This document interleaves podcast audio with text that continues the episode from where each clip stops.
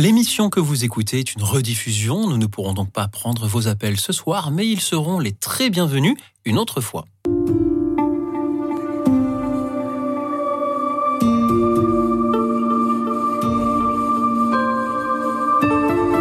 Écoute dans la nuit. Une émission de Radio Notre-Dame et RCF, Louis Auxil Maillard.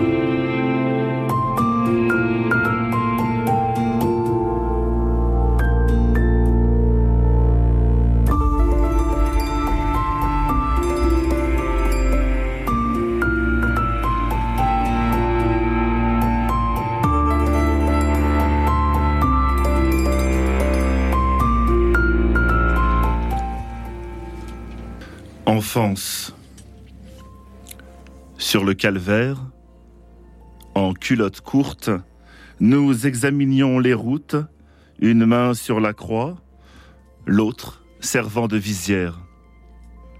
Nous étions des guerriers imaginaires, mêlant les époques et les guerres.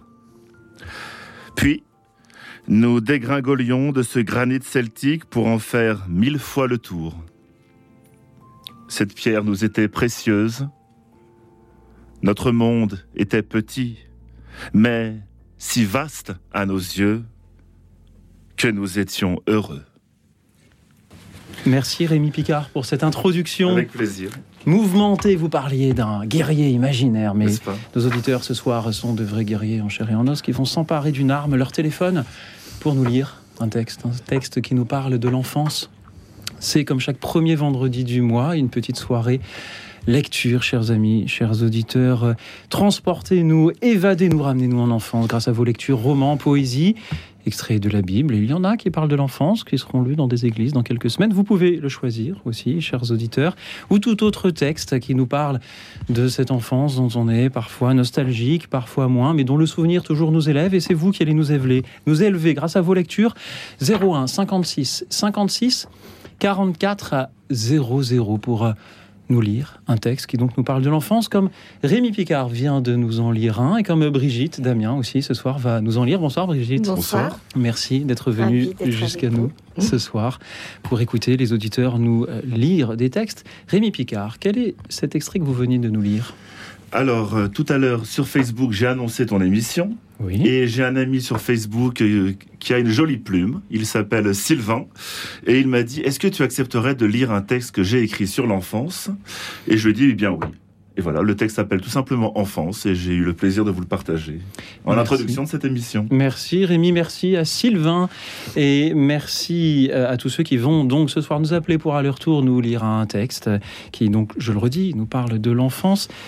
Quand on propose un thème dans ces soirées lecture, euh, l'idée est simplement que d'une émission à l'autre, euh, d'un premier vendredi du mois à un autre, euh, chaque émission ait son, sa couleur, que deux émissions ne se ressemblent pas trop. Alors, chers auditeurs, ayez de ce thème une vision très large et lisez-nous un texte que vous aimez, tout simplement, que vous auriez plaisir à nous partager. Merci pour euh, vos appels. François est au standard à attendre vos propositions de lecture. Et en attendant qu'elles arrivent, eh bien, nous allons parler un peu de vous, chers, chers, invités.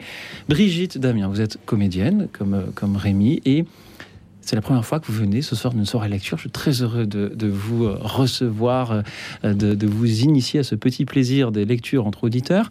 Euh, où jouez-vous actuellement, Brigitte Damien? Alors en ce moment, je joue au théâtre Rive Gauche. On est voisins dans Les filles aux mains jaunes, mise en scène par Johanna Boyer.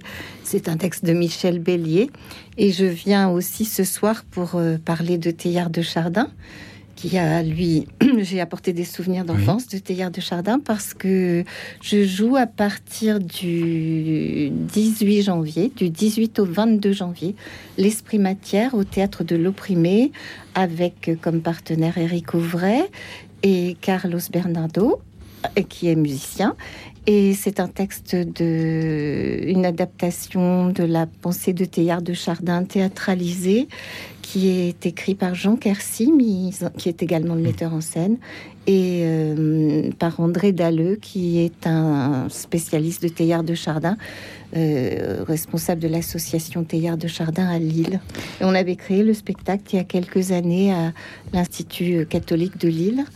Et on, était, avait été invité par euh, Radio Notre-Dame pour en parler, mais pas dans le contexte de cette émission que je trouve vraiment très originale et très intéressant. Je trouve ça merveilleux de découvrir, euh, d'avoir euh, cette surprise de, des textes qui, vont, qui ne vont pas manquer d'arriver par les auditeurs. Brigitte Damien, vous jouez donc sur scène les textes de Théard de Chardin, mais quand on pense à Théard de Chardin, on pense plus à, l'intellectuel, à la pensée, à la complexité, à l'abstraction, plus qu'à un divertissement que l'on met sur scène. comment faire pour rendre vivant et, plaisante la lecture euh, d'un voilà de, ces textes de Théard de Chardin? Déjà, ils sont interprétés, c'est théâtralisé, c'est la rencontre entre un, médecin que j'interprète, qui est oncologue et qui va recevoir un, patient qui lui est, est physicien et ethnologue et hum, paléon et, donc euh, il, lui va être est, plutôt dans une, démarche euh, animiste. Il est très intéressé par euh, les Indiens Hurons, par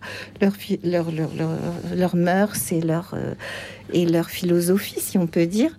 Et, elle, elle est vraiment passionnée, férue mhm. de, de, de Théard de Chardin. Donc, ils vont confronter leur leurs leur euh, pensées, leurs réflexions, leurs intuitions, et elle va l'accompagner. C'est aussi un accompagnement jusqu'à la fin de vie. Redites-nous pour que les auditeurs le notent bien. Alors, où peut-on venir vous applaudir? C'est au théâtre de l'Opprimé du 18 au 22 janvier c'est à côté de la gare de Lyon, 78 80, 80 rue de Charolais, euh, Paris 12e.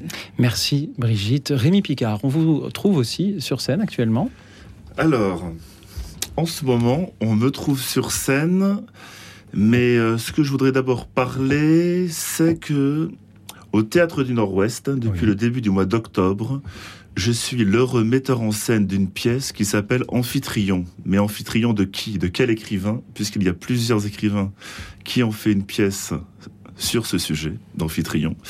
Et vous n'êtes pas sans savoir qu'on fait, fête les 400 ans de la naissance de Molière. Et donc Jean-Luc Génère, le directeur du Théâtre du Nord-Ouest, m'a proposé de faire une mise en scène de cette pièce avec une équipe formidable, des comédiens talentueux. Et donc on a commencé en octobre et on a encore cinq dates. Quatre, euh, non, cinq dates, c'est bien mhm. ça, en décembre. Les 5, 6, 7, 9 et 16 décembre à 20h30. Et le Théâtre du Nord-Ouest se trouve dans le 9e arrondissement, dans les grands boulevards à Paris. Et euh, donc c'était une joie de mettre en scène ça. C'est plutôt ça mon actualité en tant que metteur en scène. Oui. Sinon, je joue euh, également mais alors là, il va falloir attendre un peu. Ça sera à l'année prochaine et je n'ai pas encore les dates car l'État du Nord-Ouest est en train de faire son nouveau calendrier. Vous reviendrez, Rémi, je l'espère, nous en parler. Et ce soir, lorsque je vous ai proposé une émission de lecture sur le thème des souvenirs d'enfance, euh, comment euh, que vous êtes-vous dit, euh, Brigitte Damien?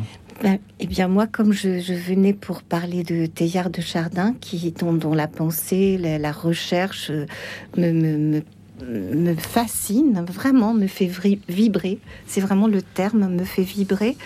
Et que ma grand-mère, ma tante euh, m'en ont parlé depuis que je suis enfant. J'ai tout de suite pensé à, à, l'expérience qu'il a eue, lui, dans son mhm. enfance. C'est-à-dire qu'il voyait la flamme, il voyait le buisson ardent dans la matière, très très jeune. Alors j'ai tout de suite eu envie de vous lire euh, un, extrait de ses mémoires. Vous allez nous en lire un extrait dans un instant, le temps que je pose aussi cette question à, Rémi Picard, ce thème des souvenirs d'enfance, à l'épuiser dans notre littérature. Euh, vous a-t-il inspiré? Euh, Oui, et Rémi prend un air euh, soucieux soucieux. inspiré. J'ai trouvé que c'était un joli thème. Il m'a pas plus inspiré que d'autres, mais euh, oui, c'est eh un bien, ça joli tombe thème. bien, les auditeurs vont être inspirés, Ils vont être certainement. inspirés Ils sont en train de nous appeler pour nous proposer leur lecture, pendant que nous écoutons donc celle de Brigitte Damien par Taillard de Chardin sur l'enfance. Je, je vous lis un extrait qui, qui n'est pas dans le spectacle, hein, puisque dans le spectacle, on ne parle pas des souvenirs d'enfance de, de Teilhard de Chardin, mais vraiment de, de sa pensée et de ce qu'elle peut apporter au monde aujourd'hui. Le, euh, le- l'extrait que je, vais vous lire, c'est dans le cœur de la matière de Teilhard de Chardin, et c'est le, le début. Ça s'appelle L'appel de la matière. Allez-y, Brigitte. Je n'avais certainement pas plus de 6 ou 7 ans lorsque je commençais à me sentir attirée par la matière, ou plus exactement par quelque chose qui luisait au cœur de la matière. À cet âge où, j'imagine, d'autres enfants éprouvent leurs premiers sentiments pour une personne, ou pour l'art, ou pour la religion, j'étais affectueux, sage et même pieux. C'est-à-dire qu'au rayonnement de ma mère, j'aimais beaucoup le petit Jésus. Mais en réalité, mon véritable moi était ailleurs. Et pour l'apercevoir à découvert, il eût fallu m'observer lorsque, toujours secrètement et sans mot dire, sans même penser qu'il pût y avoir rien à dire là-dessus à personne, je me retirais dans la contemplation, dans la possession, dans l'existence savourée de mon Dieu de fer. Le fer, je dis bien F-E-R. Et je vois même encore avec une acuité singulière la série de mes idoles. À la campagne, une clé de charrue que je dissimulais soigneusement dans un coin de la cour. En ville, la tête hexagonale d'une colonnette de renfort métallique émergeant au niveau du plancher de la nurserie et dont j'avais fait ma pr- propriété. Plus tard, divers éclats d'obus récoltés avec amour sur un champ de tir voisin. Je ne puis m'empêcher de sourire aujourd'hui en repensant à ces enfantillages. Et cependant, en même temps, je me sens bien forcée de reconnaître que dans ce geste instinctif qui me faisait proprement adorer un fragment de métal, une intensité de son et un cortège d'exigences se trouvaient contenus et ramassés, dont toute ma vie spirituelle n'a été que le développement. Merci, Brigitte. Je peux continuer euh, quand vous voulez, de Alors, vous nous- en lire d'autres extraits, parce que euh, à un moment, oui. il, il parle vraiment de, de- de la flamme du divin qu'il Mhm. voit dans la matière. Et Nous aurons l'occasion de vous écouter en, en lire d'autres extraits ce soir, euh, certainement. Je rappelle à nos auditeurs qu'il leur est proposé, donc ce soir, comme chaque premier vendredi du mois, une lecture que vous allez nous faire, chers auditeurs. Choisissez un extrait de roman, un extrait de la Bible, un poème, euh, une, euh, un extrait de pièce de théâtre ou d'un livre de philosophie ou d'un discours ou de ce que vous aurez envie de nous lire pour vous faire plaisir sur le thème suivant, celui des souvenirs d'enfance, car à l'approche de Noël, il y a aussi beaucoup de souvenirs d'enfance qui euh, euh, ressurgissent et je crois que c'est à mon tour de vous en lire un, si vous me le permettez, Rémi, Brigitte, vous êtes d'accord? Très bien. comme Alors- un cadeau? Comme un cadeau, je ne sais pas, vous me direz après si c'était un cadeau. C'est en tout cas un auteur que vous connaissez, que tout le monde connaît, que tous les enfants connaissent aussi. Jean de La Fontaine a écrit cette fable, L'enfant et le maître d'école. Et dans ce récit, écrit-il, je prétends faire revoir d'un certain sceau la remontrance vaine. Un jeune enfant, dans l'eau, se laissa choir, en badinant sur les bords de la Seine. Le ciel permit qu'un saule se trouva dont le branchage, après Dieu, le sauva. S'étant pris, dis-je, aux branches de ce saule, par cet endroit passe un maître d'école. L'enfant lui crie Au secours Je péris Le magistère, se tournant à ses cris, d'un ton fort grave à contretemps s'avise de le tenser. Ah, le petit babouin Voyez, dit-il, où l'a mis sa sottise. Et puis, prenez de tels fripons le soin. Que les parents sont malheureux, qu'il faille toujours veiller à semblables canailles, qu'ils ont de mots, et que je plains leur sort. Ayant tout dit, il mit l'enfant à bord. Je blâme ici plus de gens qu'on ne pense.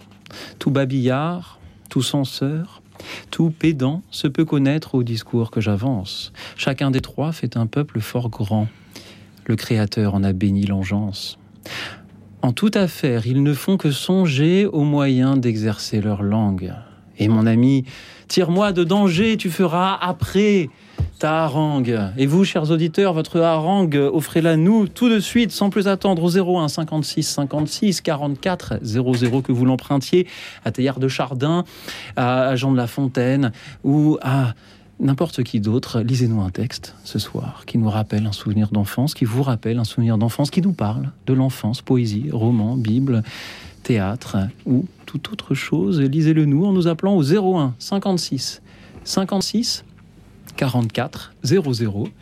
Le 01 56 56 44 00. Vous pouvez aussi nous suivre et réagir en direct, comme chaque soir, sur la chaîne YouTube de Radio Notre-Dame, pendant que nous écoutons, comme pour méditer sur ce que nous venons d'entendre, cette sixième symphonie, c'est l'Allegro, celle bien sûr de Mozart. À tout de suite.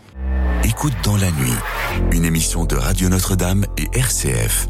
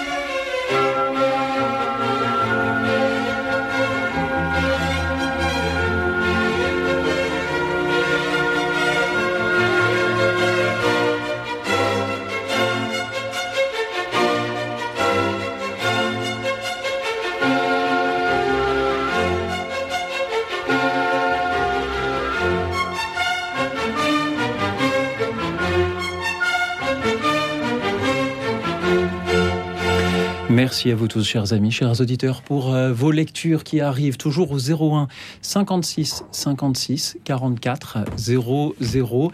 Choisissez un poème, un extrait de roman, de euh, la Bible ou de toute autre chose qui nous parle d'un souvenir d'enfance. Merci pour vos lectures. Merci à Daniel qui est avec nous depuis Champigny. Bonsoir Daniel. Bonsoir, bonsoir Louis Auxil. Bonsoir Eh Daniel. bien, écoutez, le livre que, dont je voudrais vous dire un mot, euh, c'est... euh, attendez, je vais baisser ma radio. C'est le très très beau livre de Jacques Kerouac, cet écrivain américain de la Beat Generation. Et c'est le, le très très beau livre qu'il a consacré à son petit frère, Gérard, euh, décédé prématurément à 9 ans, dans un livre absolument magnifique qui s'appelle Vision de Gérard. Alors, je, je- juste quelques passages de ce livre, mais quand on lit ce livre, on ne peut, on, on se met à aimer cet enfant, cet enfant magnifique. Alors juste un petit passage pour vous faire aimer ce petit Gérard, mais tout le livre serait à lire. Hmm. Pendant les quatre premières années de ma vie, tant qu'il vécut, je ne fus pas Tigean du Luose, je fus Gérard.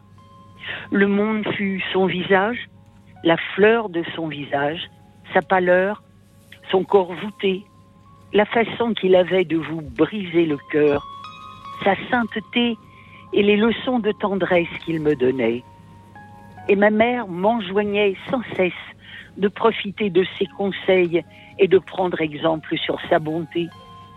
L'été, il restait allongé des après-midi entières sur le dos, dans la cour, la main aux yeux, regardant les nuages blancs qui passaient, parfaits fantômes du Tao qui se matérialisaient et puis traversent le ciel avant de disparaître. L'Owell en briques rouges, tout à fait substantielle, elle aussi, le long de la rivière. Pour moi, les quatre premières années de ma vie sont imprégnées par la grisaille, mais aussi le souvenir d'un visage doux et sérieux qui se penche au-dessus de moi, qui est moi et qui me bénit. Le monde est une éclosion de la sainteté des Dulose et lui, Gérard, c'est le gros poussin qui me recommandait d'être bon avec les petits animaux, qui me promenait par, qui me prenait par la main et qui m'emmenait faire de courtes promenades oubliées. Il faudrait tout lire. Je- je- J'ai ouvert au hasard. Génial. C'est plein d'amour pour cet enfant merveilleux. Mais on sent aussi votre Gérard. amour de l'auteur. hein, Et c'est très Oui. agréable. c'est Oh, très touchant, madame. Lisez ce livre et vous aimerez Gérard et Je lirai plus en beau pensant à livre vous. de Jacques. Kerouac. C'est très sensible et Vision de très Gérard. juste votre lecture. pluriel. Merci beaucoup. Oui, Daniel, elle est, c'est vrai. elle est vraiment pleine d'amour et de Ah. tendresse. Vous l'avez lu magnifiquement. Très merci, touché. merci Vraiment. beaucoup. Moi, j'ai Euh, ce petit Gérard captivée. était lui-même plein d'amour et de tendresse, Oui. et on l'aime à travers ce livre d'une façon merveilleuse. C'est un, c'est un merveilleux livre. Merci. Voilà. Vous pouvez nous redire comment il s'appelle le livre? Vision de Alors, Gérard. le livre Ah. s'appelle Vision, au pluriel, Vision de Gérard, Merci, madame. et c'est de Jacques C'est ça. Kerouac. vision. Celui qui a écrit noter. sur la route, les, Oui. etc. Oui. C'est auteur de la Hmm. Generation. Oui, un grand Voilà. auteur, évidemment. Tout le livre serait à lire. C'est une merveille. Merci beaucoup Daniel de nous l'avoir euh, lu, de nous en avoir lu cet extrait. Et nous allons euh, poursuivre euh, notre route justement vers, vers Paris, d'où nous appelle Claude à présent. Bonsoir Claude. Bonsoir. Merci Claude. Claude, d'être avec nous. Bonsoir, Bienvenue. Claude. Bonsoir. Claude, qu'aimeriez-vous nous lire qui nous Alors, c'est un poème, c'est une élégie d'Henri de Régnier. hein. Il n'y a pas de titre, simplement élégie. Ah oui. Euh, c'est un poète que j'aime beaucoup, un poète secondaire, si vous voulez, par rapport aux très grands poètes. Mais enfin, c'est un très beau poème. Enfin, c'est comme ça que je le, que je le ressens, quoi, comme je le Claude, merci beaucoup. Allez-y, nous vous écoutons. Je ne vous parlerai que lorsqu'en l'eau profonde, votre visage pur se sera reflété. Et lorsque la fraîcheur fugitive de l'onde vous aura dit le peu que dure la beauté, il faudra que vos mains, pour en être odorantes, aient cueilli le bouquet des heures. Et, tout bas, qu'en ayant respiré les âmes différentes, vous soupiriez encore et ne souriez pas. Il faudra que le bruit des divines abeilles qui volent dans l'air tiède et pèsent sur les fleurs ait longuement vibré au fond de vos oreilles son rustique murmure et sa chaude rumeur. Je ne vous parlerai que quand l'odeur des roses fera frémir un peu votre bras sur le mien. Et lorsque la douceur qu'épand le soir des choses sera entrée en vous avec l'ombre qui vient, et vous ne serez plus, dans l'heure sera tendre, des baumes de la nuit et des senteurs du jour, si c'est le vent qui rôde ou la feuille qui tremble, ma voix ou votre voix ou la voix de l'amour. Voilà. Oula. Ouais, je- merci. Là, votre voix m'a fait quitter le studio. Là, j'étais plus à Radio Notre-Dame. Je me suis fait plein d'images. C'était magnifique. hein. Merci Claude. Ouais. Vraiment, merci beaucoup. Très beau Je texte, vous, vraiment. et je vous remercie aussi Très bon pour euh, choix. de l'avoir. Claude. Voilà. Puis-je vous demander, Claude, comment, pourquoi vous l'avez choisi Bah, c'est un poème sentimental, c'est un poème. euh, J'ai trouvé qu'il était très beau, qu'il y avait vraiment euh, euh, une poésie énorme là-dedans, de- tout en, si, vous voulez, c'est difficile à exprimer, mais la, la poésie, c'est un peu le chant du cœur, quoi, vous voyez. c'est- euh, on sent la sensibilité du poète qui a écrit ça. C'est un poème d'amour vis-à-vis d'une jeune fille, d'un homme, enfin d'un adolescent vis-à-vis. Et je trouve ça, je trouve ça magnifique. Maintenant, bon, voilà, c'est c'est subjectif, hein, comme enfin, mais je trouve, euh, voilà. Mais parfois, euh, une lecture aussi inspirée que la vôtre donne toute sa dimension à un texte. Et là, il nous est vraiment parvenu avec euh, générosité. Et moi, j'étais aussi captivée. Ouais, ouais, c'est vraiment un très très beau poème. Ce sont des poètes, bon, on les dit secondaires, mais ils ont écrit des choses magnifiques. Pour moi, si vous voulez, les deux plus grands poètes, de la, le, le génie français de la poésie, il y en a deux qui sont, à mon avis, les, deux meilleurs, c'est c'est Rimbaud et Baudelaire. hein. Et après, bon, il y a Victor Hugo, puis après tous les grands poètes, mais il y a également ces poètes, Henri de Régnier, puis plein d'autres, et qui, euh, qui, qui, qui, qui valent la peine d'être lus parce que vraiment, ils sont, ils, ils sont magnifiques. Enfin, bon, c'est ce que je pense. hein. Mhm. C'est vrai qu'il ne faut pas s'arrêter simplement aux auteurs connus parce qu'il y a des pépites. euh, Bah ouais, plein d'auteurs, évidemment. Mm. Ouais, oui, il y a énormément de. Ouais, ouais, bien sûr. Il y a des pépites comme ça fait que, découvrir cet auteur. que vous euh, nous faites découvrir, euh, Claude, en effet. Mais il ne faut pas s'abstenir non plus de lire, de relire les grands classiques de Rimbaud. Ah non, ah Et de bien sûr. Baudelaire. Non, non, Je dis non, cela pour euh, les auditeurs qui n'auraient pas, Claude, Ah non, bien votre sûr. Imagination, votre créativité, votre érudition littéraire et qui euh, auraient peur de lire quelque chose de trop classique, de trop connu. N'en ayez pas peur, chers auditeurs. Dites-vous qu'il est très agréable aussi d'entendre quelque chose que l'on connaît déjà et de se le réciter un petit peu en même temps que vous nous le lisez. Alors n'hésitez pas, comme Claude n'a pas hésité, je vous en remercie, Claude. Euh, Je vous remercie également de. ben. D'accord.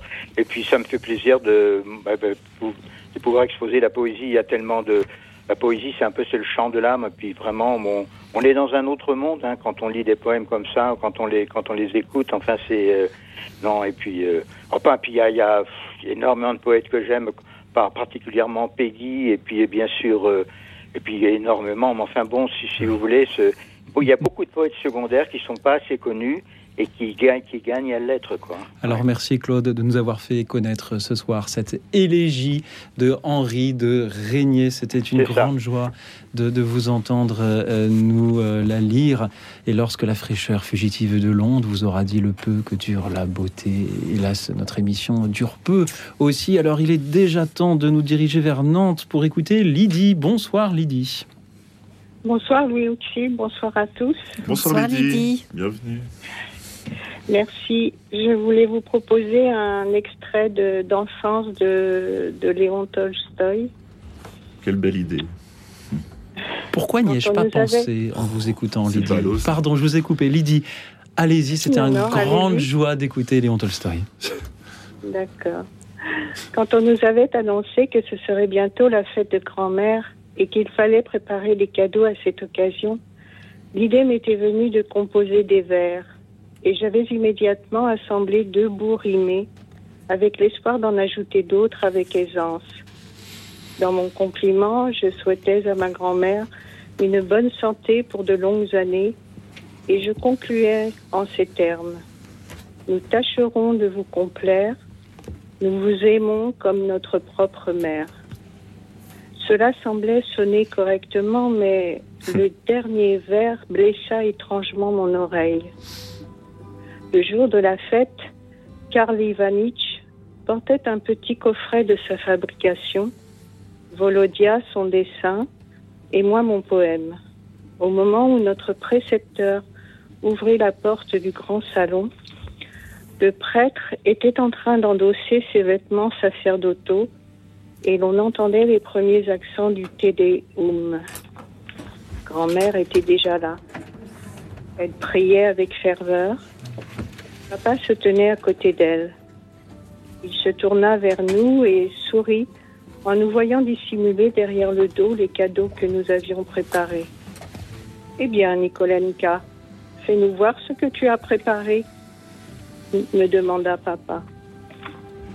Une main tremblante je tendis le rouleau fatal, tout froissé, mais ma gorge était paralysée.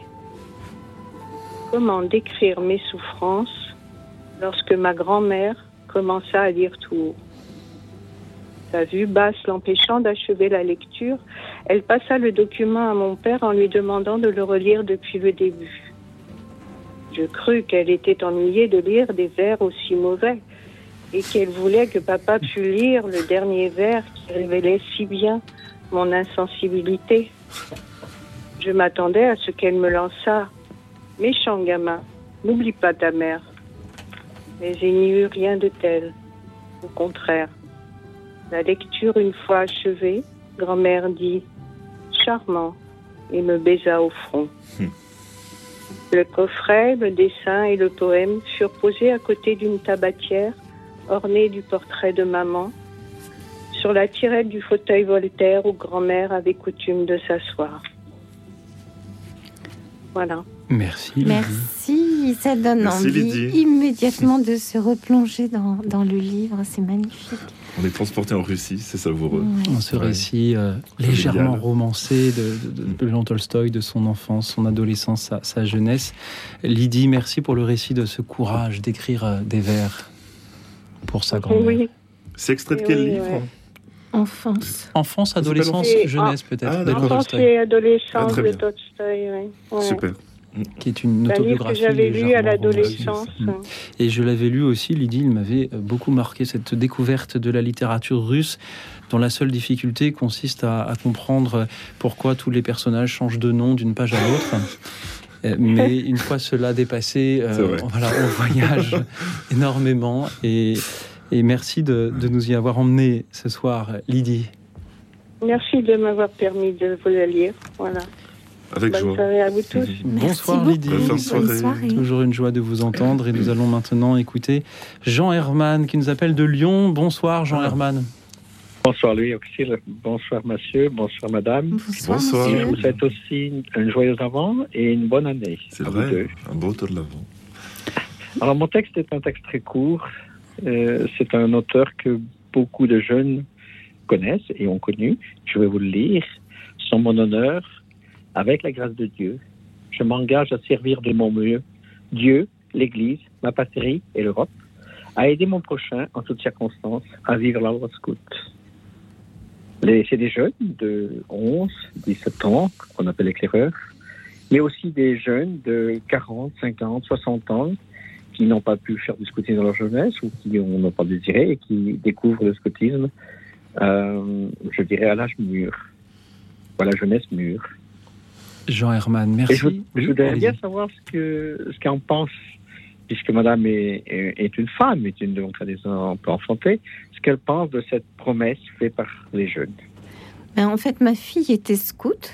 Et euh, donc, je, je, je, trouve, je lui avais, quand elle a fait sa promesse de scout, euh, dit que il fallait qu'elle réfléchisse bien à ce qu'elle promettait. Et elle m'a dit, mais maman, je serai, je suis en, en, accord avec tout ce que tout ce qui est dit dans cette promesse, et c'est de tout mon cœur que, que je la fais. Donc, euh, je la trouve. Je ne connaissais pas la prière des mmh. éclaireurs, mais. Moi non plus, mais je me souviens de ma promesse de Louveteau, et c'est vrai que c'était un acte fondateur qu'on prenait au sérieux, qui Mm. était préparé, Mm, et, et donc c'est un souvenir d'enfance dont on se souvient, en Tout effet. à fait. Jean Herman, lorsque j'ai choisi le thème de cette émission, Souvenirs d'enfance, j'espérais secrètement que quelqu'un appelle pour nous lire le texte de la promesse scout. Aussi, je suis vraiment très heureux de vous avoir euh, entendu nous le lire. Et si j'en suis très heureux, c'est parce que je crois que ce, texte de la promesse n'est pas simplement un poème ou un roman qui, qui nous replonge dans l'enfance, qui, qui nous fait vibrer qui nous touche. Ce texte, c'est du concret.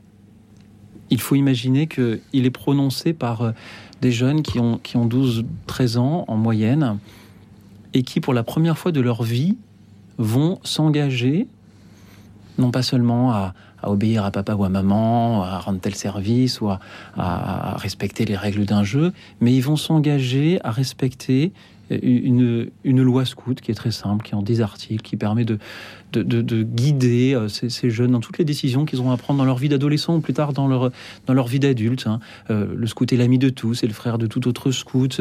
Euh, le scout sourit et chante dans les difficultés. Le scout est économe et prend soin du bien d'autrui. Ce sont des, règles assez simples. Et on propose à, dans le scoutisme, il est proposé à ces jeunes de, voilà, de les vivre, de les appliquer.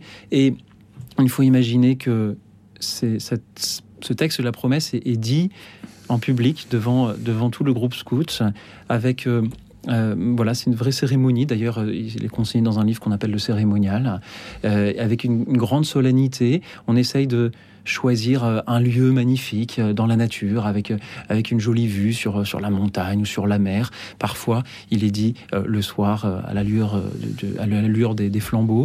Et c'est parfois, pour beaucoup de jeunes, la première fois qu'ils s'engagent Oui, qu'ils font un vrai oui. Donc c'est pas simplement un, poème que vous nous avez lu, euh, Jean Herman, c'est un- en effet pour beaucoup, je pense, de nos auditeurs qui témoignent régulièrement de, euh, de ce que le scoutisme a pu leur apporter, comme vous le faites, Jean Herman.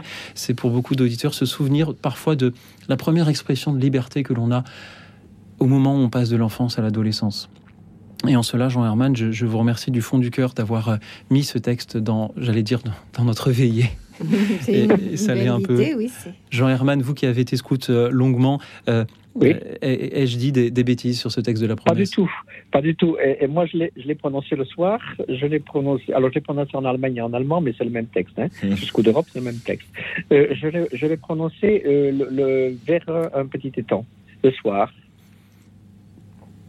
Et je- Et, oui. et- et- et ça, c'est ma promesse Louveteau était aussi un- vers un, un- un- une rivière, vers le, le Danube. Le promesse scout, c'était vers un petit étang. Et le, le départ routier qui est fait en France, c'était aussi euh, vers, euh, vers la Bidot-Combe, euh, vers l'étang, le lac du Bourget. Oui, magnifique. Les trois ont été faits vers des, des lacs. Donc, euh, l'eau du Seigneur, la l'eau baptismale, le renouveau sûr. Merci beaucoup, Jean Herman. Je crois que tous les auditeurs qui ont prononcé un jour leur promesse scout se souviennent à cette heure du lieu, des circonstances dans lesquelles ils l'ont prononcé. Euh, Puissent-ils aussi se, souvenir du contenu et de l'engagement? C'est ce que l'on peut euh, euh, leur souhaiter. En toute simplicité, Jean Herman, c'était une grande joie de vous entendre nous dire ce soir, sur mon honneur, avec la grâce de Dieu, je m'engage à servir de mon mieux Dieu, l'Église, ma patrie et l'Europe, à aider mon prochain en toutes circonstances, à observer la loi scout. Et je précise que le Ma patrie et l'Europe est une variante de- des guides des scouts d'Europe. Les scouts unitaires de France, par exemple, disent simplement Dieu, l'Église et la patrie, ce qui est très bien également. Merci beaucoup, Jean Herman.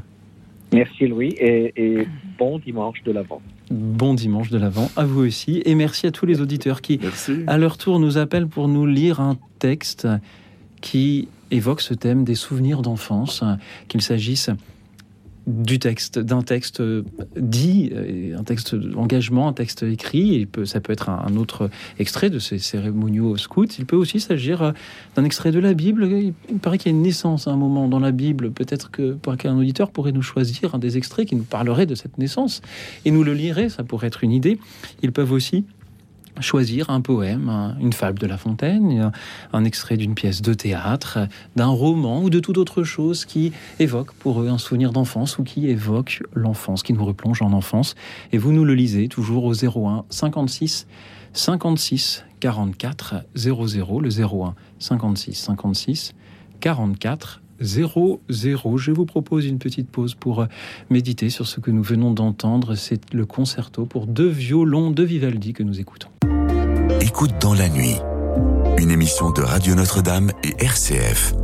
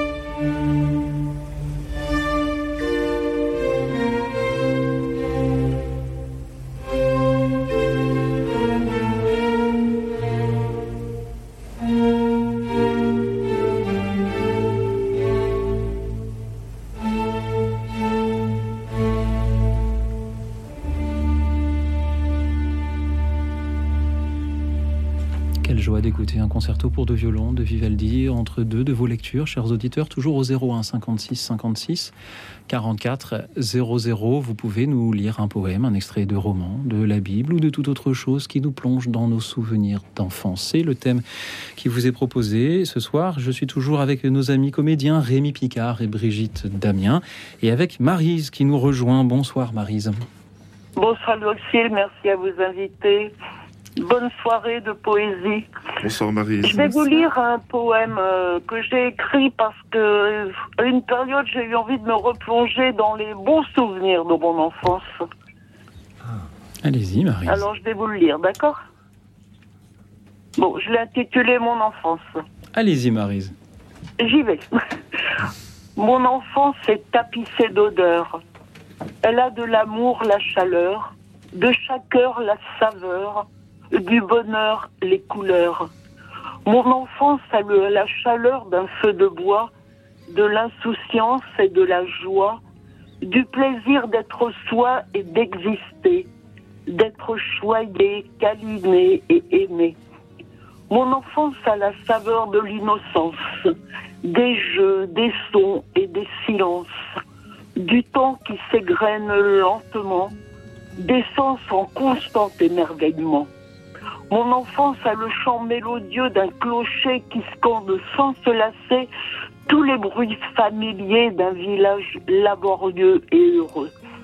Mon enfance a les senteurs des prés, de la et de l'herbe coupée, du cidre et des sablés dorés, de l'encens et de la terre mouillée. Mon enfance a le charme mystérieux d'un matin de Noël, un goût de pain, de beurre et de miel, un parfum de jardin en fleurs, la fraîcheur des joues d'une petite sœur. Mon enfance a les couleurs de l'éveil, le vert de l'espérance et le bleu du ciel, l'autorité d'un père et la douceur d'une mère, l'appel du divin et l'instinct de la matière. Mon enfance a les reflets de l'éternité. Elle me guide et m'éclaire encore sur la route tourmentée qui m'achemine vers la lumière. Waouh C'est aussi un poème sur la reconnaissance. hein. Mais on a envie que beau. vos parents nous adoptent. C'est. euh, Elle fait envie, votre enfance. Oh là là Et puis vous la dépeignez avec tellement de, de, de grâce, de poésie, de, de, De- de simplicité. sensibilité et de, de sensorialité. On a Mmh. tout, on a le, le toucher, le, le, le, le goût, le- le- l'odorat. C'est euh, Et l'enfance comme une source pour votre présent et, et les jours à venir. C'est beau aussi. Comme une source d'inspiration. Une force aussi. Merci. On a voyagé avec vous. Et l'harmonie des, des sons que vous avez choisis, Mm. tous les mots qui, qui s'embrassent. Mais je n'ai enfin disons que je n'ai décrit que la la partie qui pour moi était source de de bonheur, de joie et qui m'a donné de la force. hein. Ah oui, vous avez fait un choix Disons aussi, bien le sûr. bon côté. Voilà. bah, Euh, Je n'ai décrit que les bons côtés, je ne veux voir que le bon côté. C'est Merci. une belle Le idée tout n'a pas Oui. été si rose, mais j'ai voulu en sortir euh, la substantifique moelle, comme on pourrait dire. Mais elle nous parvient, non, merci ce n'était pas beaucoup. rose du tout. C'est peut-être pour ça que c'est ce qui m'a aidé à l'écrire, justement. Mhm. Parce que ça n'a pas été rose. Non, du tout. Maryse, vous savez. J'ai extrait le Oui. meilleur. Voilà. Merci de, de l'avoir extrait pour nous, Maryse. Et je vous souhaite de pouvoir aussi euh, décrire le reste. Peut-être que parfois mettre des mots sur ce qui fut difficile aide à le traverser. Euh, C'est euh, chez Baudelaire en particulier que la, la- la beauté des mots mis sur des situations difficiles permet de voilà de d'accepter, de, de surmonter. Brigitte Damien, vous vouliez Ah, je voulais rebondir sur, sur Baudelaire quand vous, Mhm. quand vous aurez terminé Ah bah, j'ai terminé ce que je, je- je voulais dire. Allez-y, Ah, d'accord, parce que j'ai mon bon, pour tous les amoureux de la poésie, euh, mon camarade de jeu, Éric Auvray, est au théâtre de Nesle oui. avec un- une performance qui s'appelle Pinard contre Baudelaire. Et euh, il a pris le, le discours de Pinard, qui était un fervent accusateur de, de Baudelaire et qui traquait euh, toutes les, les choses à condamner dans les poésies de Baudelaire. Et donc, il a pris le procès, il, a, il, a, il interprète les deux personnages. Ah, Pinard et Baudelaire, c'est une véritable performance et c'est un acteur euh, qui, qui, qui dit la poésie comme, euh, comme nous on boit du lait. Enfin, c'est extra- extra- extraordinaire. Il est au théâtre de Nesle jeudi 8, lundi 12, mardi 13, mercredi 14, jeudi 15 décembre. Et, ça vaut... et après le procès, on a les poèmes de Baudelaire et il m'avait.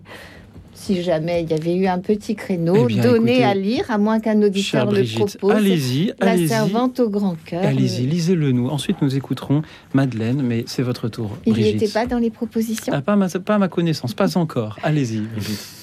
Alors pour Eric, la servante au grand cœur dont vous étiez jalouse et qui dort son sommeil sous une humble pelouse, nous devrions pourtant lui porter quelques fleurs. Les morts, les pauvres morts, ont de grandes douleurs, et quand octobre souffle, émondeur des vieux arbres, son vent mélancolique alentour de leur marbre.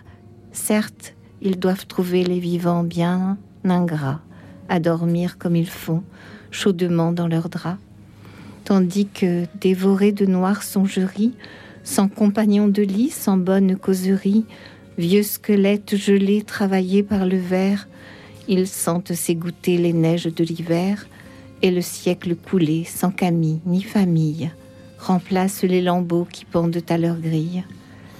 Lorsque la bûche siffle et chante, si le soir, calme, dans le fauteuil, je la voyais s'asseoir, si, par une nuit bleue et froide de décembre, je la trouvais tapie en un coin de ma chambre, grave, et venant du fond de son lit éternel, couver l'enfant grandi de son œil maternel, que pourrais-je répondre à cette âme pieuse, voyant tomber des pleurs de sa paupière creuse?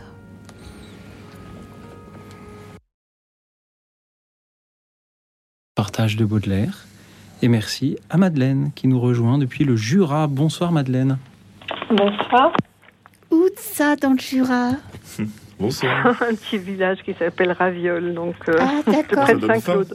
Ben moi, moi je, je- je- je suis, enfin on a une maison sur l'étang à, à côté de, Saint- de Sémoncel. Ah, nous voyageons Ah, ce d'accord. soir. ça donne faim. Madeleine, c'est une joie de vous entendre. Que vouliez-vous nous lire et pourquoi? Alors, ben, Christian et Bobin est parti au Ah, ciel la semaine dernière. Donc j'ai ressorti ses livres. Et puis moi j'ai un peu l'habitude de cocher euh, faire- sur le livre, enfin de faire des petites marques. Hmm. Et je suis retombée sur ce texte, puis voilà, je... et là vous parlez d'enfance, je me suis dit tiens, je vais appeler. Vous avez très bien fait, Madeleine. Voilà, donc c'est euh, dans un chapitre qui s'appelle euh, Fête sur les hauteurs, une fête sur les hauteurs. Donc j'ai quand même fait des coupures parce que sinon ça va être trop long.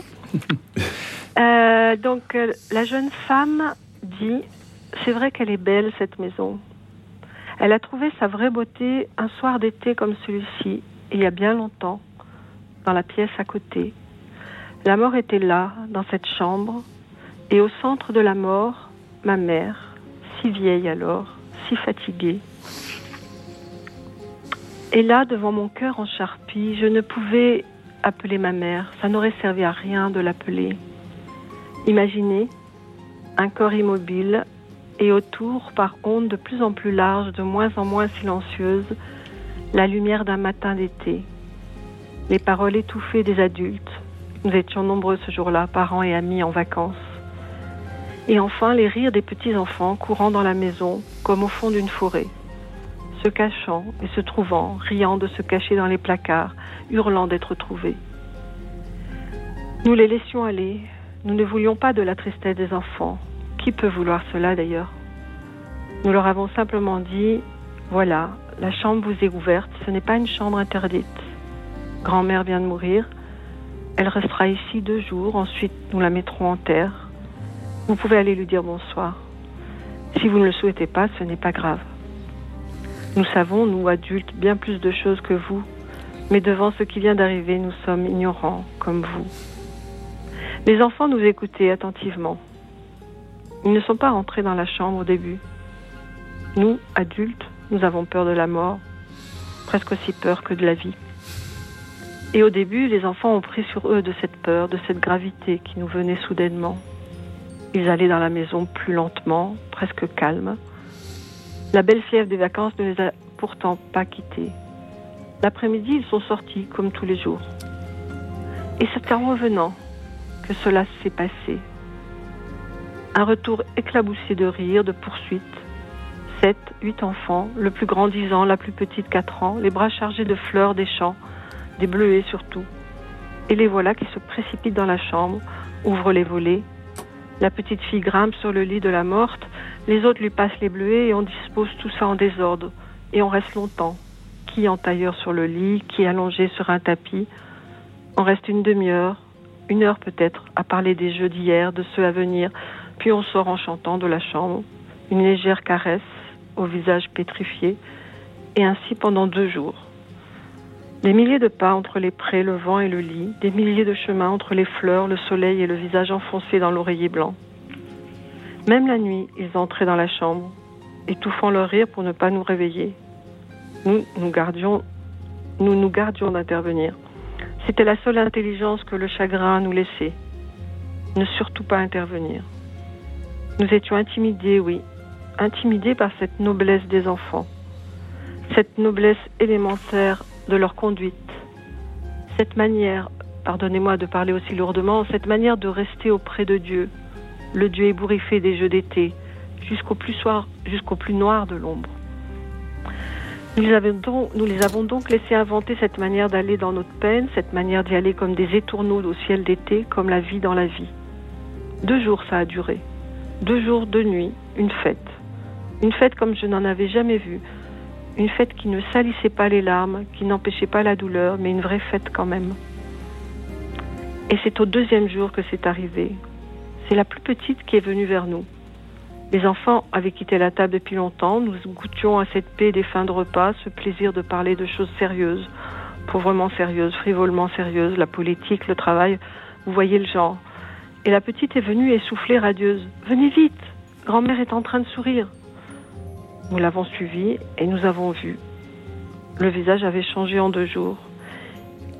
Il s'était simplifié, presque plus, presque plus de rides et au bord des lèvres comme un, un fin sourire. Non, j'enlève le comme, un vrai sourire, à peine visible, certes, mais c'est toujours comme ça, l'invisible. Toujours sur la pointe la plus légère, la plus frêle du visible, à peine perceptible, à hauteur d'enfant, jamais à hauteur d'adulte, jamais.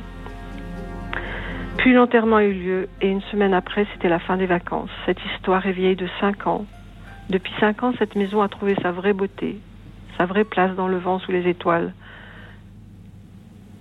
Depuis ce jour où une tribu d'enfants a présidé aux funérailles d'une vieille femme, comme ils savent reconduire au ciel un moineau trouvé mort sur la route avec cette grâce qui leur est propre, qui ne leur vient ni de leur entourage, ni de rien de connu au monde, qui leur vient d'où? Je me le demande.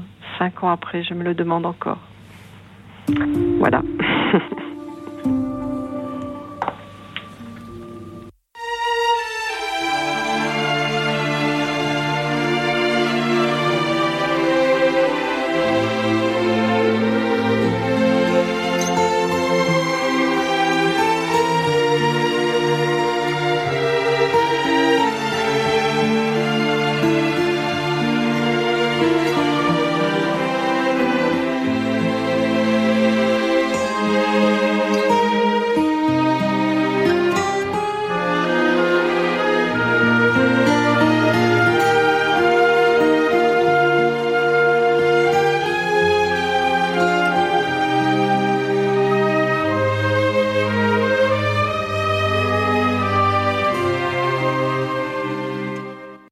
Bruno Courtois, directeur général de Radio Notre-Dame. Chers amis, Radio Notre-Dame vit essentiellement du don de ses auditeurs. Sachez que le don est exonéré d'impôt sur le revenu à hauteur de 66%.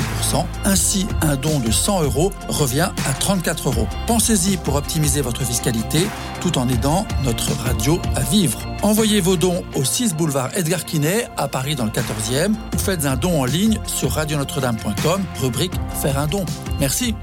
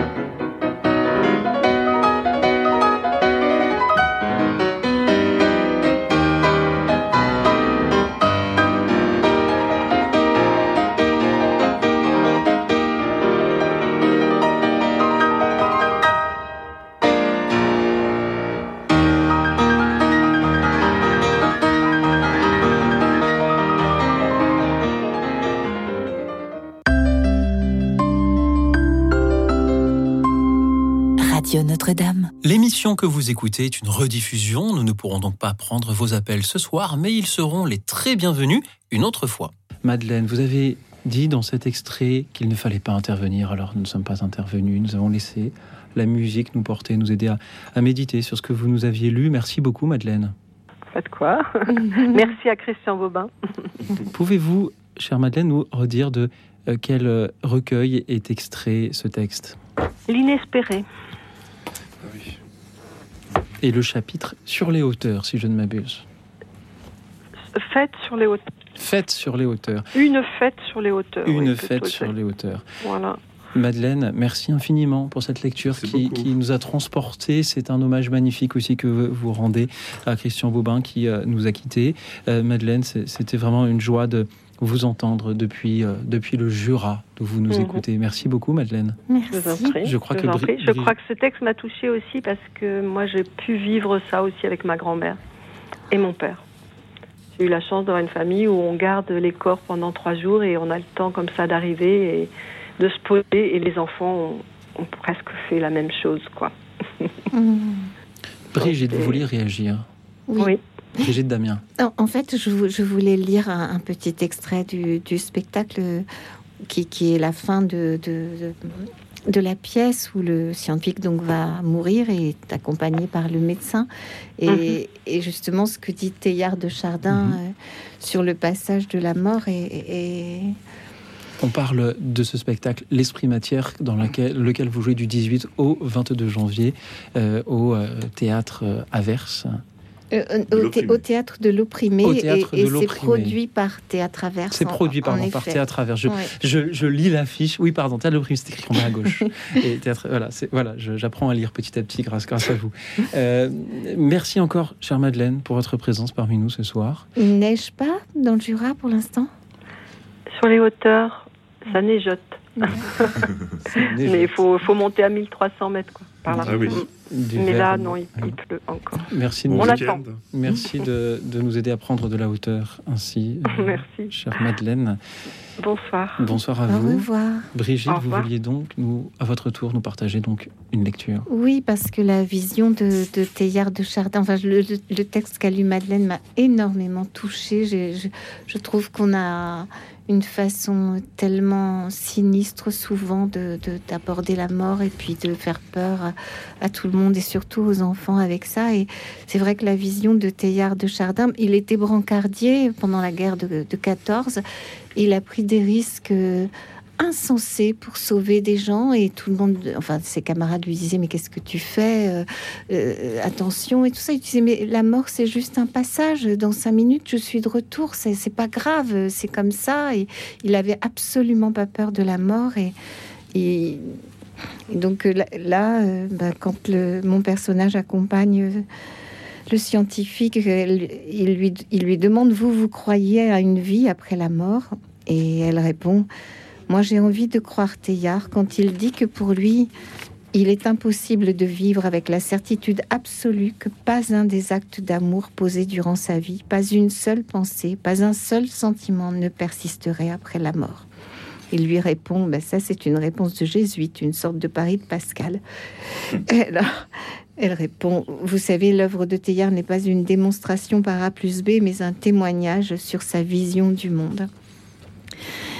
Mais comment peut-il éviter le verdict implacable de la mort?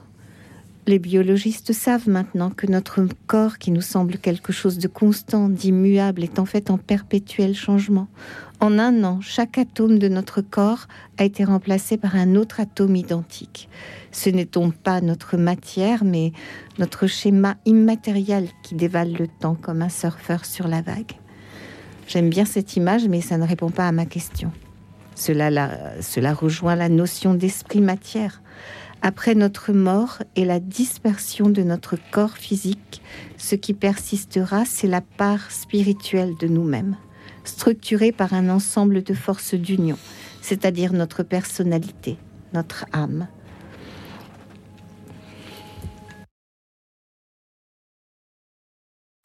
Et moi, je voulais vous partager sans transition une anecdote issue du livre de Vladimir Kosma qui s'appelle Mes mémoires.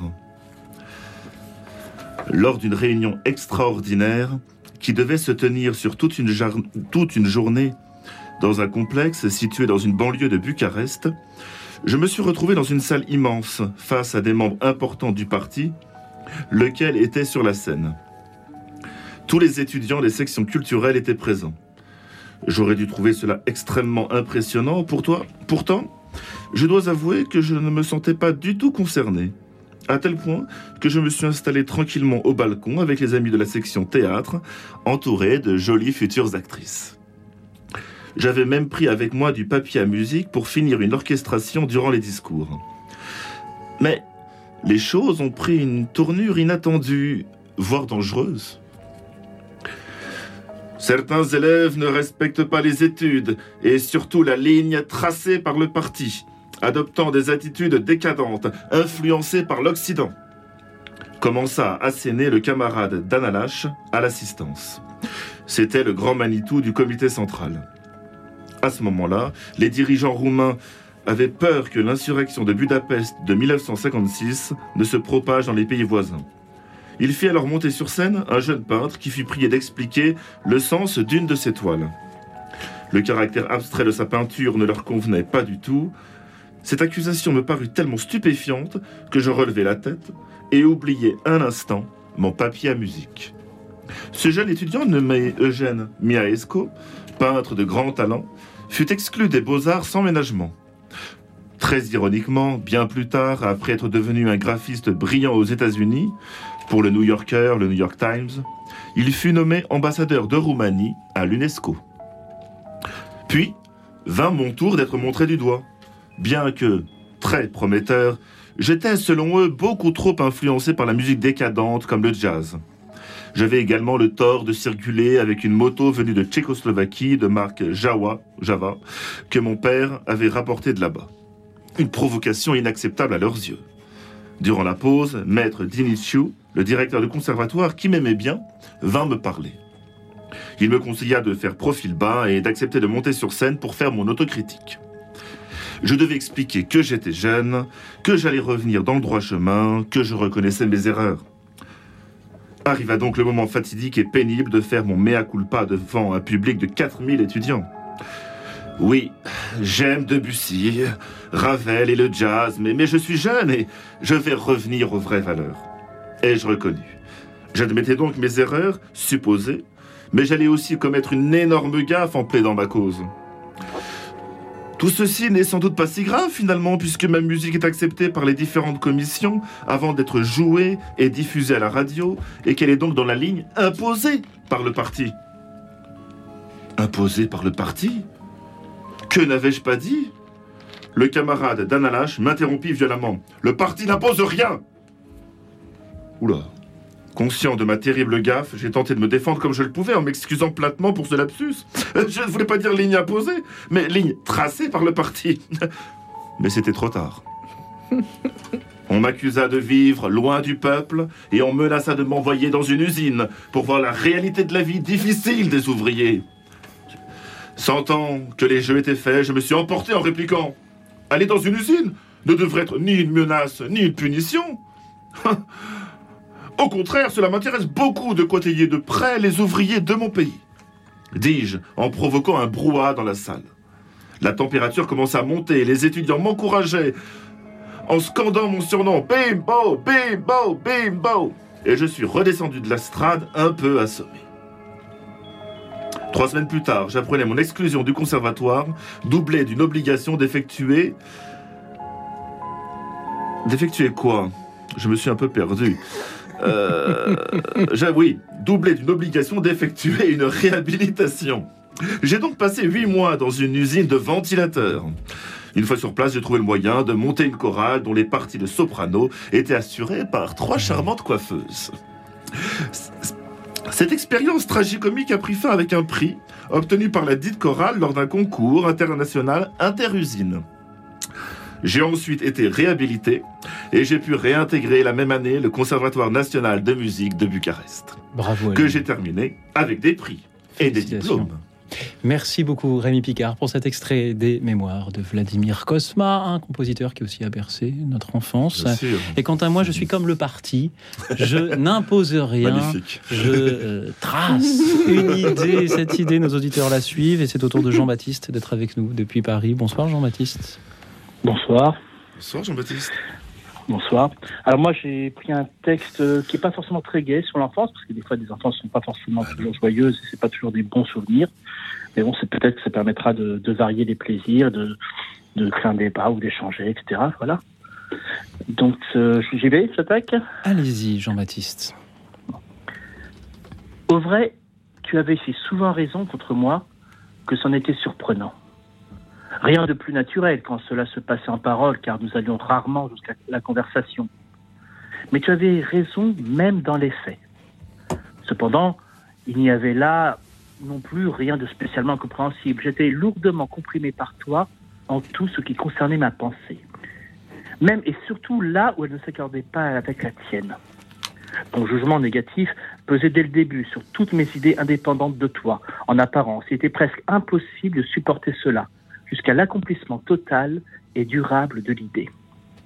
Ici, je ne parle pas de je ne sais quelle idée supérieure, mais de n'importe quelle petite affaire d'enfant. Il suffisait simplement d'être heureux à propos d'une chose quelconque, d'en être empli, de rentrer à la maison et de le dire. Et l'on recevait en guise de réponse un sourire ironique, un hochement de tête, un tapotement des doigts sur la table. J'ai déjà vu mieux. Ou bien, viens me dire ça à moi. Ou bien, je n'ai pas la tête aussi reposée que toi. Ou bien, hum, ça te fait une belle jambe. Ou bien encore, hum, en voilà un événement.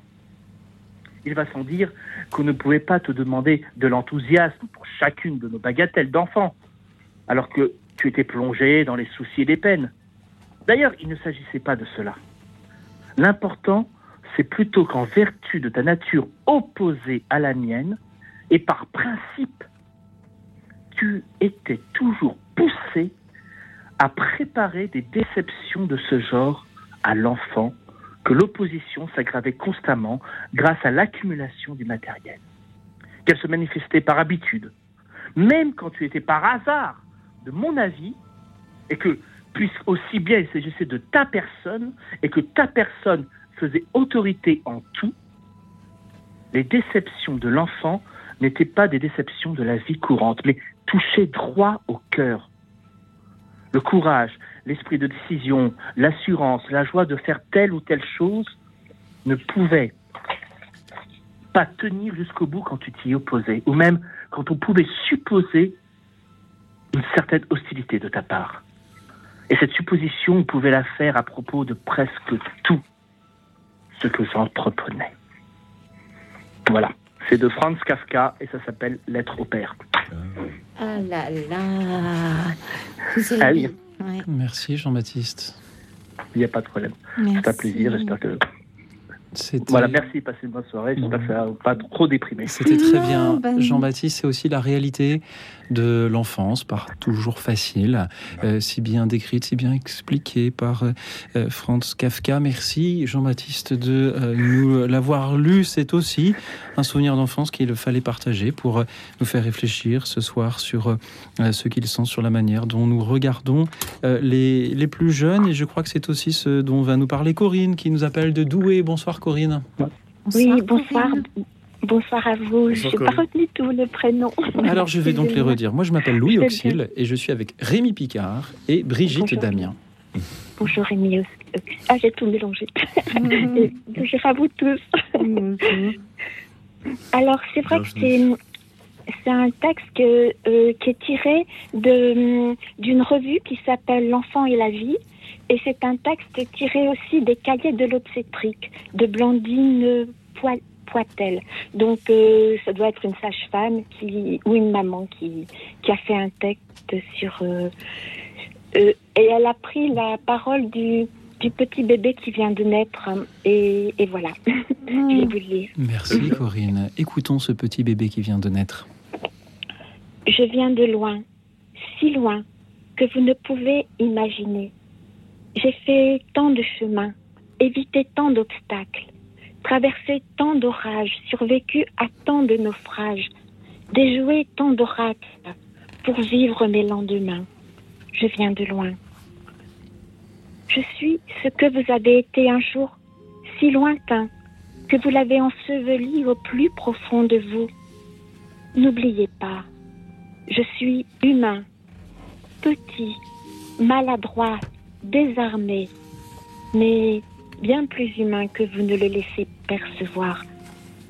Vous vous récriez Ce que je dis, vous le savez. En conséquence, agissez. Alors pourquoi Je ne comprends pas? Expliquez-moi. Pourquoi m'arracher à celle que je viens de quitter, à celle que je viens de retrouver? Pourquoi m'emmener loin de son corps, terre nourricière et chaleureuse, source de vie, source de ma vie? Pourquoi ces lumières me déchirent? Pourquoi ces bruits, ces ces bruits qui me lacèrent? Pourquoi ces mots au fer rouge? Pourquoi ces mains dures qui me triturent? Pourquoi ces choses qui m'étouffent, me suffoquent, me torturent et qui se fraient un chemin inexorablement dans ma chair si neuve, si vie, si vierge de souffrance Pourquoi cet acharnement sans nom, sans mots qui m'explique? Vous ne savez pas, vous ne savez pas que je ne connais pas le temps, que chaque seconde de souffrance dure pour moi l'éternité, que mes sensations sont encore immatures. Avoir mal à un endroit, c'est avoir mal partout. Que quand je pleure, j'appelle au secours et que la non-réponse est négation de ma personne, de mes besoins, qui provoque une explosion d'angoisse anéantissante, d'autant plus que cela se répète. Que ma mère et mon air, mon eau, ma vie, me séparer d'elle, c'est une éternité de désert et de souffrance. Une perte que je sens irrémédiable et sans fin. Qu'être contenu est la vie depuis le commencement.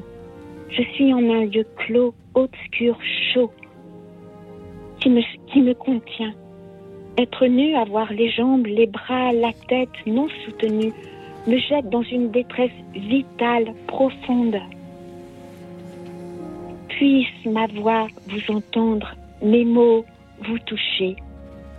Puissiez-vous enfin être doux, compréhensif, salvateur avec moi. Puissiez-vous vous souvenir que ces émotions si puissantes, quand tout était neuf, des sentiments d'impuissance, d'anéantissement. Je, me suis trompée de ligne. je tiens la feuille et puis je me suis trompée de ligne. Euh, euh, euh, d'impuissance, d'anéantissement, quand tout dépendait d'autrui, de l'amour qui vous épanouissait comme une fleur au matin, de la joie comme une irruption sauvage et vivifiante, de la détresse comme un effondrement brutal du monde, du bien-être comme un après-midi de soleil langoureuse, tiède, sucrée et parfumée, comme une confiture de fraises, de la douleur, comme d'une vague dévastatrice, éparpillant mon être aux confins de l'univers. Puissiez-vous vous souvenir et agir. Voilà. Hmm. Merci beaucoup. Merci. Merci. Très beau texte. C'est très émouvant. C'était une joie de vous entendre et ça va encore être une joie ce soir d'entendre tous les auditeurs qui continuent à nous appeler au 01 56 56 44 00 pour nous proposer leur lecture sur ce thème des souvenirs d'enfance pendant que nous écoutons le, le- cette musique d'Ennio Morricone. À tout de suite. Écoute dans la nuit, une émission de Radio Notre-Dame et RCF.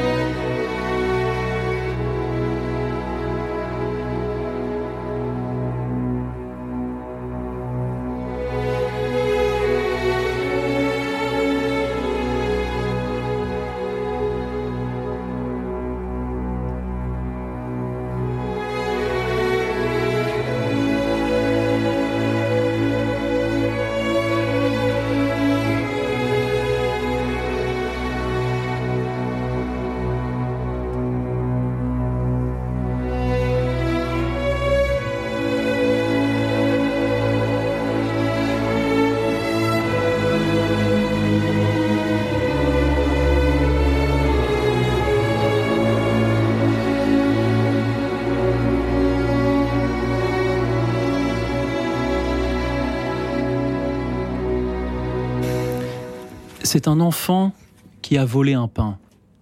La foule violente et hargneuse remontait la rue au galop. L'événement avait dû se produire plus haut, vers la boulangerie mitaine. Des femmes criaient, un vieillard tomba qu'il fallut ramasser. Un gros gendarme courait si fort au milieu des groupes qu'il renversa deux personnes. Luc lui-même s'était mis à courir, emporté dans le coup de panique générale. Et il passa près du président qui disait de sa voix lente au capitaine Jolivet C'est un enfant qui a volé un pain. La phrase revenait, comme scandée par le galop de la foule. Mais on se bousculait, on ne voyait toujours rien. Les marchands, sur le seuil de leur boutique, pâlissaient, prêts à fermer les volets. Déjà, un bijoutier enlevait les montres de sa vitrine. Il y eut un grand remous autour du gros gendarme qui jouait des coudes, et Luc, près duquel courait aussi le maire et le sous-préfet, surprit de nouveau la phrase, le murmure dolent et grandissant avec son petit frisson. C'est un enfant qui a volé un pain. Alors, Luc, qui arrivait devant la boulangerie mitaine, dans le sillon du gros gendarme, le vit se ruer pour prêter main forte à un camarade, un gendarme maigre et long, qui tenait fortement par le poignet un enfant de 5 à 6 ans.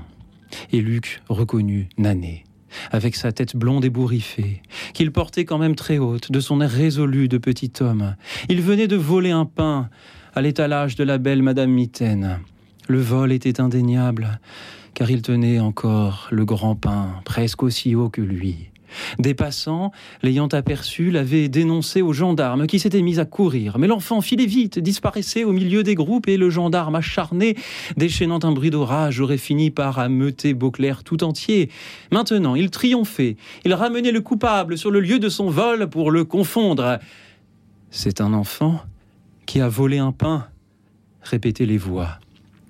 Madame Mitaine, étonnée d'un tel vacarme, était venue elle aussi sur le seuil de sa boutique. Elle resta toute saisie lorsque le gendarme, s'adressant à elle, dit Tenez, madame, c'est ce vaurien qui vient de vous voler ce gros pain-là. Et, secouant Nané, il voulut le terrifier.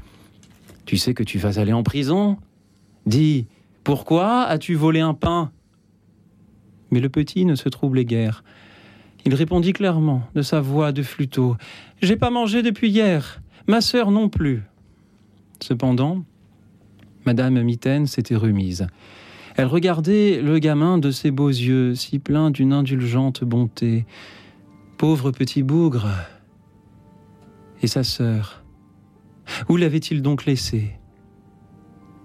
Un instant, la boulangère hésita, tandis qu'une rougeur légère remontait à ses joues.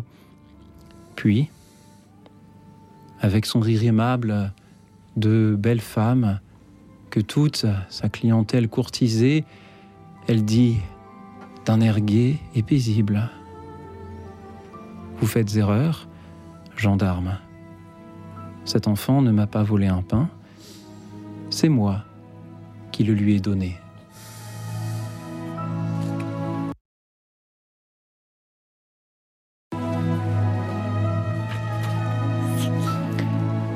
Merci de m'avoir laissé ces quelques instants entre deux appels d'auditeurs. on va t'embaucher. Pour vous lire, euh, oui, bah, parlez bien de votre micro, Rémi. Euh, pour euh, m'avoir laissé le temps de vous lire ce petit, ce, ce, poignant, c'est le cas de le dire, extrait, et nourrissant même extrait, d'un travail inachevé d'Émile Zola, Les Quatre Évangiles, une série de ah. romans qu'il n'a pas pu terminer, mais dont nous avons cependant quelques passages croustillant comme ce pain que Nané va pouvoir dévorer grâce à la générosité de Madame Mitaine. Et nous, nous dévorons les lectures de nos auditeurs grâce à leur générosité. C'est au tour d'Axel d'être avec nous depuis Chatou. Bonsoir Axel. Oui, bonsoir. Bonsoir, bonsoir à vous trois. Bonsoir, bonsoir. Axel. Alors Axel, que vous nous avez vous préparé et même peut-être écrit pour nous ce mois-ci, Axel? Écrit. Alors on va en Normandie. Oui, avec plaisir. Dans un petit village qui s'appelle Sigy-en-Bray, que nous, entre nous, on appelait Sigy, bien sûr. Et dans cette maison se cachent quelques souvenirs. Ah. Parlez-nous en poésie de ces souvenirs, ah. Axel, on vous écoute. Une maison à Colombage, dans un charmant petit village, avec son immense jardin pour s'amuser entre gamins. Les veillées autour d'un grand feu, rempli de chansons et de jeux, son potager et quelques fleurs, pour ouvrir son âme et son cœur. Là, maintenant, je nous revois, encore aller chercher du bois, dans notre petit cabanon rêvé pour l'imagination. C'est là, pour la première fois, que nous grimpions seuls sur un toit, nous osions risquer l'aventure et faire la cueillette des murs. Le samedi, c'était la fête, autour d'une bonne raclette. Le cidre que nous partagions était sorti pour l'occasion. Merci pour tous ces souvenirs. Je ne peux pas tous les écrire. Je sais entre nous que chacun, un jour, racontera les siens. Merci Mmh. Axel. Merci Axel. Merci. Merci, Merci de beaucoup. raconter ainsi vos souvenirs en poésie. Merci Mm. pour votre fidélité. Vous êtes là chaque mois pour nous lire Ouais. un texte que l'on peut retrouver sur votre site poème au pluriel-axel.fr. Oui, tout à fait. Merci beaucoup, Axel. Un œil. Mais- ah oui, moi je savais pas. Hein C'est toujours. Ah bah ça, c'est un hommage parents qui ont acheté cette maison il y a quand même quelques années. Donc euh, bon, j'ai gardé le secret, j'ai écrit il y a 10 ans. J'ai gardé le secret pendant pas mal de temps. Ils l'ont pas su pendant deux mois, quoi. Deux mois et demi. Donc, euh, Mais euh, nous ne sommes qu'entre nous ce soir, donc le secret est encore à peine dévoilé. non, non, parce que j'ai fini par l'offrir Ah. quand même. Au bout de deux mois et demi, j'aurais offert dans un cadre photo avec la maison en question. Donc euh, voilà. Axel, merci de nous avoir plongé dans la maison de cette maison de votre enfance. Et après la Normandie, voici la Bourgogne, puisqu'Angélique nous appelle de Nevers. Bonsoir Angélique. Bonsoir. Bonsoir. Bonsoir. Bienvenue. Euh, je souhaitais euh, vous lire un passage d'une euh, nouvelle, Arrêt sur image, écrite par Jacqueline de Romilly, euh, académicienne, voilà, qu'on connaît beaucoup comme grande dame des, des lettres grecques, et peut-être un peu moins euh, comme nouvelliste. Alors, euh, c'est l'histoire d'un euh, fils hein, qui euh, vient dans la maison de sa mère. Paul s'endormit. Et c'est quand il se réveilla, une heure plus tard, que la chose arriva. Plusieurs fois dans la suite de son existence, il voulut expliquer ce qui était. Mais chaque fois, il dut très vite renoncer. Ce n'était pas facile à définir. D'abord, sans bien se rendre compte qu'il avait dormi, il ouvrit les yeux, surpris de se trouver dehors, dans un endroit inconnu, à dormir en plein jour, mais surtout, en ouvrant les yeux, il reçut, jusqu'au fond de lui-même, l'image de ce qui l'entourait. Il était à l'entrée de ce petit jardin de curé, installé dans une allée bordée de buissons tout fleuris d'un jaune d'or lumineux. Cela sentait assez fort, une, odeur sucrée, et il avait l'impression qu'il ne les avait pas vus avant de s'étendre, qu'il ne les avait jamais vus auparavant. C'était comme si toutes ces fleurs qui formaient des grappes légères, comme des petits pois de senteur ou des glycines, palpitaient devant lui. De plus, il était dans une lumière parfaitement propre, sans poussière, transparente. Et le soleil qui, pendant qu'il dormait, s'était répandu plus largement sur le jardin, donnait en plein sur cette cascade de fleurs dorées. Il les voyait comme si toute une série d'écrans avait été ôtés, comme si, pour la première fois, il était confronté au spectacle d'un arbuste en fleurs. Il faut dire aussi que derrière, servant de fond, il y avait un arbre d'un vert très sombre, un grand pin apparemment, et l'or pâle de l'arbuste se détachait d'autant mieux sur ce fond de couleur foncée. Le contraste rehaussait la luminosité des fleurs, l'éclat en était doux et pourtant intense, comme un spectacle réservé pour celui qui un jour ouvrirait les yeux et le verrait. Osant à peine bouger, il tourna la tête vers la droite, ou plutôt la laissa pencher vers le côté. Le buisson jaune était à sa gauche, et dans le petit jardin en miniature qu'il avait sur sa droite, se dressait un petit arbre fleuri tout blanc. Il sut plus tard que c'était le fameux cerisier auquel Vera tenait tant. Sur le moment, lui qui ne connaissait rien à la campagne, il vit seulement des branches blanches où, des- les fleurs précédaient les feuilles et se détachaient fragiles et éclatantes sur le ciel bleu. Il n'avait pas remarqué l'arbre tout à l'heure, sans doute parce qu'il était dans l'ombre. À présent, le soleil avait tourné, la lumière avait gagné, et l'arbre resplendissait comme une tendre et frêle perfection. Il regarda et là aussi, ce fut comme s'il n'avait jamais vu d'arbre en fleurs auparavant, comme s'il n'avait jamais vu de blanc auparavant. Quand il se remémora ce moment plus tard, il eut l'impression qu'il avait dû entr'ouvrir la bouche comme pour aspirer cette beauté, ou bien pour dire à quelqu'un son étonnement, sa reconnaissance. Les arbustes, dont il sut plus tard que c'étaient des coronilles, étaient en effet jaunes, mais d'un jaune beaucoup plus pâle que par exemple des tournesols ou même des boutons d'or. Ils étaient d'une couleur beaucoup plus légère et vivante qu'un tissu ou même de l'or. Les fleurs étaient légères et mobiles, comme si elles respiraient. Il se demanda un moment comment il avait pu, le matin même, traverser ce jardin sans rien voir. Et il se demanda surtout comment il avait pu toute la vie passer ainsi parmi les choses, parmi les, les, gens, occupé seulement de ses soucis, de ce qu'il allait faire ensuite, de ce qu'il allait dire, et il n'avait rien vu, jamais. Voilà le, l'extrait de, euh, de cette nouvelle.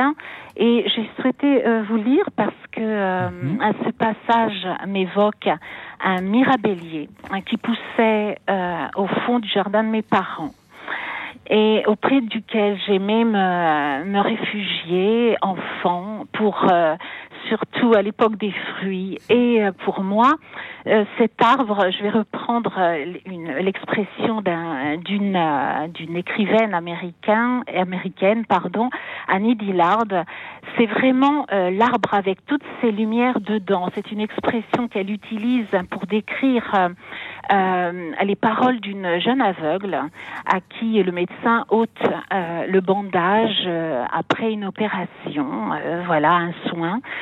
Et euh, voilà, je souhaitais offrir ce passage, inviter euh, les, euh, les, les personnes, voilà, à, à recueillir euh, au fond d'elles-mêmes tout ce qu'elles tout ce qu'elles voient, les, les, les arbres, les couleurs, voilà. Angélique, c'était une joie de vous entendre nous emmener dans ce jardin, extrait d'une nouvelle de Jacqueline de Romilly, les jardins qui bercent nos enfances par leurs couleurs, leurs senteurs et tout ce que vous aviez euh, décrit. Euh, peut-être, euh, Brigitte, Rémi, voulez-vous réagir Brigitte, Damien. Ah oui, c'était un, beau voyage, vraiment.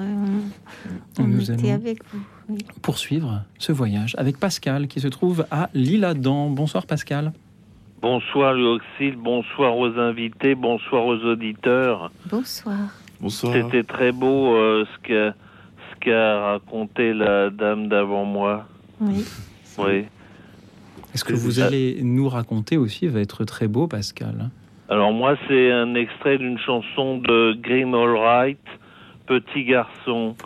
C'est une des plus belles chansons sur l'enfance et la plus simple à, à, chanter puis à jouer à la guitare, par exemple. Alors je, je, je, je, je lis juste un passage. Demain matin, petit garçon, tu trouveras dans tes chaussons tous les jouets dont tu as rêvé. Petit garçon, il est l'heure d'aller se coucher. Tes yeux se voilent, écoute les étoiles. Tout est calme, reposé. Entends-tu les clochettes tintinabulées Voilà, puis c'est ad infinitum. Merci beaucoup, Pascal. Ah, je connaissais une pas. Idée, merci hein. pour cette découverte. Merci pour euh, voilà, merci d'avoir amené euh, Criminal Wright dans notre studio. C'est vrai, ce soir, il est vrai que les paroles de chansons sont un fond inépuisable d'idées, de textes à partager euh, également. Pascal, merci d'avoir été Merci à vous. C'était une joie de vous entendre. Bonne soirée. Belle Bonne soirée, soirée. à vous. Et puisque nous venons d'entendre un peu à plusieurs voix euh, cette chanson de Grim Wright, je propose que nous continuions à euh, deux voix et euh, vous aviez, euh, je crois, Rémi Picard, Brigitte Damien, euh, un texte à nous lire à deux voix. Oui, tout à fait. Ce qui s'appelle l'accent grave. Et Brigitte m'a proposé qu'on puisse le dire à deux voix. Ce Ah. texte est de Prévert. Allez-y. Jacques Prévert. Nous vous écoutons. Élève Hamlet. Hein? Quoi? Ah, pardon. Qu'est-ce qui se passe? Qu'est-ce qu'il y a? Qu'est- Qu'est-ce que c'est? Vous ne pouvez pas répondre présent comme tout le monde Pas possible, vous êtes encore dans les nuages. Être ou ne pas être dans les nuages. Suffit. Pas tant de manières. Et conjuguez-moi le verbe être comme tout le monde, c'est tout ce que je vous demande. To be. En, en français, s'il vous plaît, comme tout le monde. Bien, monsieur. Je suis ou je ne suis pas. Tu es ou tu n'es pas. Il est ou il n'est pas. Nous sommes ou nous ne sommes pas. Mais c'est vous qui n'y êtes pas, mon pauvre ami. C'est exact, monsieur le professeur. Je suis ou je ne suis pas. Et dans le fond 1, à la réflexion être ou ne pas être, c'est peut-être aussi la question. C'est bien possible. Merci Jacques Prévert, merci Rémi Picard, merci Brigitte. moment Damien. Cette euh, conversation entre le professeur et son élève Hamlet. Et nos auditeurs aussi ce soir euh, conjuguent le verbe appeler. Euh, J'appelle ou je n'appelle pas, se demande-t-il parfois. Mais ce soir, ils sont beaucoup à appeler. Et c'est au tour d'Elisabeth d'être avec nous depuis Grenoble. Bonsoir Elisabeth. Bonsoir Elisabeth. Bienvenue, Elisabeth. Voilà, alors je voulais vous confier un poème que j'ai écrit en 54. Alors vous voyez que c'est vieux ça. Bon, mais c'était quand même l'homme de ma vie après. hein. Voilà. Alors, ça s'appelle Je me souviens de trois points de suspension. Je me souviens de cette nuit de bal. Je me souviens encore. Je me souviens de cette neige étincelante de mille feux et de nos pas se perdant. Cette nuit de bal, je m'en souviens encore. Je me souviens de ton bras où je m'appuyais, de tes paroles, des mots immenses et mystérieux, de la couleur du ciel blafard et bleu. Je me souviens de ton bras où je m'appuyais, de cette féerie blanche qui nous enivrait. J'évoquais en silence la steppe infinie, les traîneaux, les champs s'envolant dans la nuit, de cette féerie blanche qui nous enivrait. Du regret que j'eus de te laisser seul partir dans la nuit. Et tu es parti, emportant ce pas, cet air, cette danse infinie. Du regret que j'eus de te laisser seul. Voilà. Merci Elisabeth. Merci Elisabeth. Elisabeth, puis-je vous demander, si ce n'est pas indiscret, quel âge vous aviez lorsque vous l'avez écrit Je vais 17 ans, je sais pas, quelque chose comme ça. Ah, qu- quand j'ai écrit, ben, en 54, oui, c'est ça, oui, quelque chose comme ça, oui. 17 ans, je crois. Et quelques années après, vous euh, vous en souvenez encore de, de ce poème J'ai tout recueilli parce que j'en ai, je sais de pas combien, j'en ai tout plein de poèmes écrits par moi que j'ai inventé, si vous voulez. Oui. Donc dans un dans un recueil, voilà, parce que on m'avait demandé, bah, écoute, euh, mets ça au clair, qu'on ait un souvenir de toi et pas n'importe quoi, voilà. Merci C'est beaucoup, très précieux.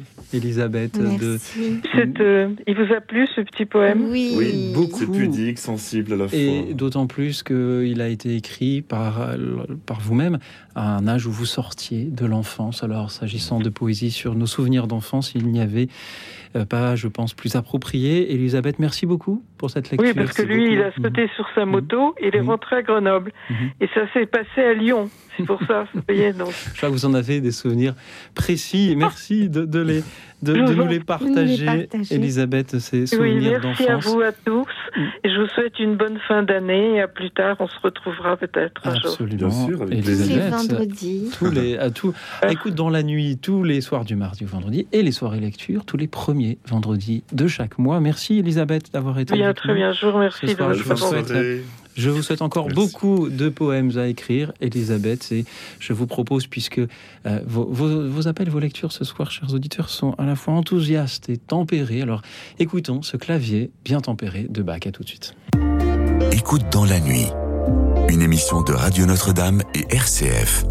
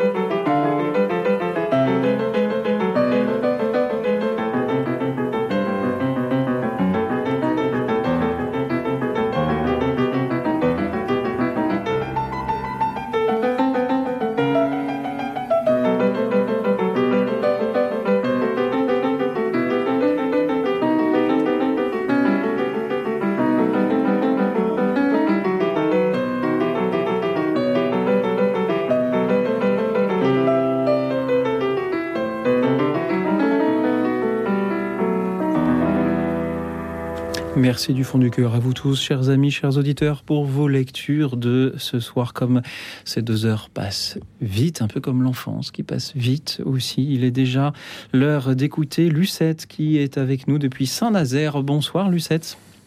Bonsoir. Bonsoir Lucette.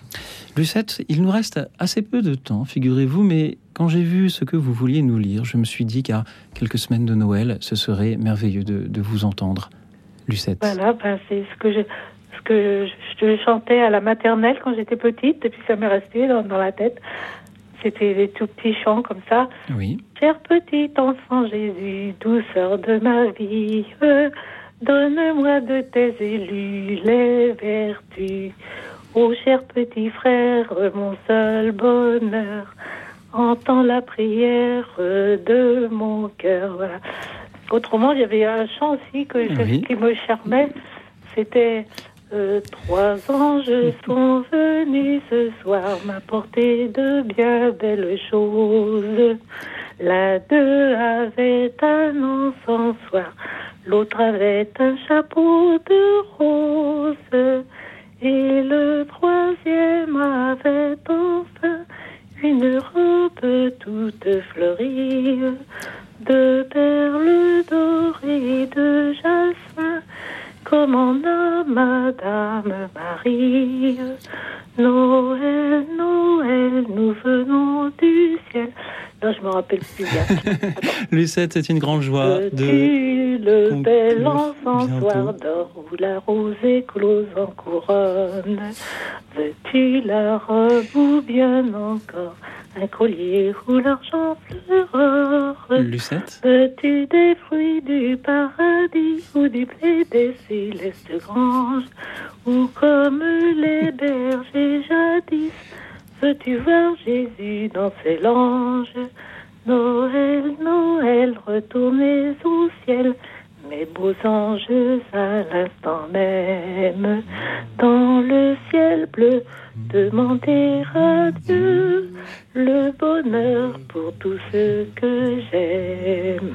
Merci beaucoup, bravo. Lucette. Bravo, Merci. merci. Je suis très heureux que nous concluions cette émission par euh, une, pas une lecture, mais un chant qui nous parle de Noël. À l'heure où nous parlions de tous ces souvenirs d'enfance, c'est en effet merveilleux de, de vous avoir entendu. Lucette, merci beaucoup. Merci pour euh, votre spontanéité d'avoir osé nous appeler pour, euh, non pas nous lire, mais nous chanter ces souvenirs de l'école maternelle qui nous parle Ouais. d'un petit enfant. Merci beaucoup, Lucette. Merci, Euh, Lucette. Merci pour votre émission. Et merci. Je C'est- suis très heureuse de l'écouter tous les soirs. Et nous sommes très heureux de donner la parole à tous les auditeurs. Pardon à ceux que nous n'aurons pas eu le temps d'écouter ce soir. Je vais essayer de vous citer. Charles proposait ce poème de Victor Hugo sur sa fille décédée. Elle Ah avait oui, pris ce pli dans son âge enfantin. Et elle y en a écrit plusieurs. Ah et oui, il, y a, oui. il y a bien d'autres poèmes de, Vic- de Victor Hugo sur l'enfance. Jeanne était au pain sec. Euh, les feuillantines, lorsque l'enfant paraît, qui serait merveilleux. Mais l'émission ne dure que deux heures. Quel dommage. Je salue Peignou qui a écrit un poème sur une petite fille malheureuse mais qui se termine bien. Je salue euh, Catherine qui pensait à un poème de Khalil Gibran. Vos enfants ne sont pas vos Ah enfants. Brigitte souhaitait évoquer Sainte Thérèse de l'Enfant Jésus à Noël 4, le 1886 où elle est sortie de l'enfance. Et évidemment, Christina pensait à un poème polonais. Ah. Sylvie, un poème personnel sur la guerre. Nous ferons une émission sur la guerre pour que vous puissiez nous le lire. Sylvie, Paul euh, de euh, Agnières aussi avait une lecture à nous proposer. Odile proposait un, un poème d'Alphonse Daudet sur la petite enfance euh, de l'enfant Jésus. Également, je salue euh, de nouveau Catherine qui pensait à l'île au trésor, au conte, à- au club des sept, à tous ces livres que nous avons. Alors, il y aura bientôt une émission sur cette antenne je pense, Clan sur, sur ces livres qui, qui ont marqué notre enfance. Euh, où nous reparlerons précisément de, aussi des livres que nous pouvons offrir à nos neveux, nos enfants, nos petits-enfants pour Noël. Merci également à Enrico. Il pensait à un poème euh, qu'on entend dans le film Les ailes du désir, lorsque l'enfant. Merci Enrico. Merci également à Jean-Claude. Merci à tous ceux qui nous suivent sur la chaîne YouTube de Radio Notre-Dame. Et merci infiniment à vous, Rémi Picard, Brigitte Damien, d'avoir joué à ce jeu-là, d'écouter les lectures de nos auditeurs. On peut aussi vous entendre sur scène bientôt. Où cela Rémi Picard? Alors, euh, moi, c'est ma mise en scène. Donc, c'est les 5, 6, 7, 9 et 16 décembre à 20h30 au Théâtre du Nord-Ouest, donc amphitryon de Molière. Et retrouvez-moi sur les réseaux sociaux et venez me harceler pour que je vous donne très vite les dates l'année prochaine dans Le Bourgeois Gentilhomme euh, ou Hamlet ou d'autres plaisir, Rémi. On, on va vous harceler. Euh, Brigitte Damien, vous, vous êtes sur trois scènes différentes en oui, ce moment. Oui, c'est ça. Moi, je joue Oh en ce moment jusqu'au 31 décembre en alternance avec Brigitte Faure euh, et, et, et, pas du tout en alternance avec les autres, Pamela Ravassar, Elisabeth Ventura, Anna Mialcea dans Les filles aux mains jaunes rue de la Gaîté au Rive Gauche, au théâtre Rive Gauche, dans une mise en scène de Johanna Boyer.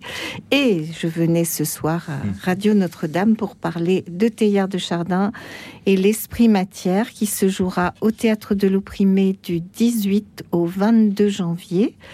Et euh, je, je, peux reparler de la pensée de Théillard de Chardin? Il nous reste euh, très qui, courte minute. Qui est d'un optimisme incroyable. Le Théâtre de Chardin n'a pas été euh, écouté euh, à, à, son époque. C'est sa secrétaire qui a sauvé Mhm. ses textes euh, et qui les a publiés, mais il n'a pas été publié de son vivant.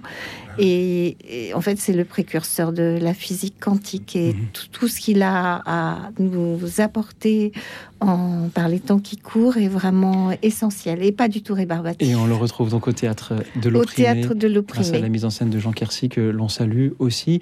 Il nous reste 4 minutes d'antenne. C'est peut-être assez pour nous offrir une dernière petite lecture? Oui.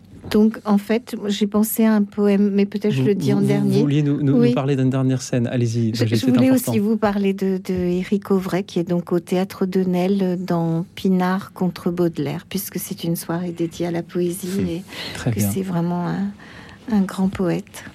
Merci à lui, merci à vous, merci à vous Rémi. Et merci euh, pour cette dernière lecture que vous allez peut-être euh, nous offrir en quelques, en quelques instants.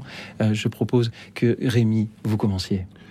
Il me revient en mémoire une étonnante anecdote jaillie des profondeurs de mon enfance fantomatique, un souvenir incroyablement précis d'une netteté éblouissante. Une poignée de secondes qui m'ont marqué au fer rouge de la liberté. Avec un regard attendri et une fierté amusée, je revois la scène dans ma classe du cours préparatoire. Je revis avec délectation mon acte de rébellion. Il préfigurait un esprit libre qui mettrait pourtant encore bien des années à éclore. Ce matin-là, comme tous les autres, m'attendait une laborieuse séance d'écriture. Au programme du jour, la lettre A. Nous allions donc annoncer, copier, recopier, cloner à l'infini des A dans l'air, sur l'ardoise, sur le papier. Des tristes A inexpressifs s'entasseraient dans les wagons du train-train quotidien et rouleraient emprisonnés dans les sinistres interlignes du cahier. Je ne le savais pas encore, mais le trop sage convoi allait bientôt dérailler. Ce matin-là, en effet, je fus pris du vertige devant la vacuité de l'exercice. Pas le choix, pourtant il me fallait obtempérer. Je traçais un premier A, puis un deuxième. Je luttais pour ne pas lâcher le crayon. J'entamais vaillamment le troisième A. J'en formais consciencieusement le rond quand un éclair de génie zébra mon morne horizon. Je repris avec fermeté mon crayon et avec une audace que je ne me connaissais point, j'adjoignis à mon début de A une queue qui s'étira jusqu'au bout de la ligne. Acte salvateur, ô combien jubilatoire, ô combien libératoire. En un instant, je m'étais affranchi de cette ineptie. J'allais à présent pouvoir puiser à volonté dans toutes les richesses de l'alphabet. Plus jamais les lettres ne seraient vides de sens. Elles formeraient des mots, les mots formeraient des phrases, les phrases des paragraphes, les paragraphes des chapitres entiers et les chapitres un grand livre. Un livre qui me délivre du poids de vivre, un livre de vie. Je refusais désormais de bégayer des phonèmes et de syllabes insignifiants et bétifiants et Rémi, Oui. c'était un grand livre que cette émission. Trop. Mais il nous reste trop peu d'instants. Il faut que nous écoutions aussi ce que Brigitte Alors, avait nous offrir. Alors, moi, je vais vous dire un, extrait d'un texte de Sri Aurobindo qui m'a semblé très, très en lien avec euh, tout ce que Théillard de Chardin a voulu nous transmettre. Et pour moi, c'est vraiment un message d'espoir que je veux envoyer à tous ceux qui doutent. Une voix peu entendue parlera. L'âme obéira. Un pouvoir se faufilera dans la chambre intérieure du mental. Un charme et une douceur ouvriront les portes closes de la vie. Et la beauté vaincra la résistance du monde. La lumière de vérité capturera la nature par surprise. Furtivement, Dieu contraindra les cœurs à la béatitude, et sans s'y attendre, la terre deviendra divine. Dans la matière s'allumera la radiation de l'esprit. En chaque corps brûlera la naissance sacrée. La nuit s'éveillera à l'hymne des étoiles. Les jours deviendront une joyeuse marche de pèlerins. Notre volonté une force du pouvoir de l'éternel et notre pensée les rayons du soleil spirituel. Quelques-uns verront ce que nul ne comprend encore. Dieu grandira tandis que les hommes sages parlent et dorment, car l'homme ne connaîtra ce qui vient qu'à son heure et il ne croira pas jusqu'à ce que l'œuvre soit accomplie.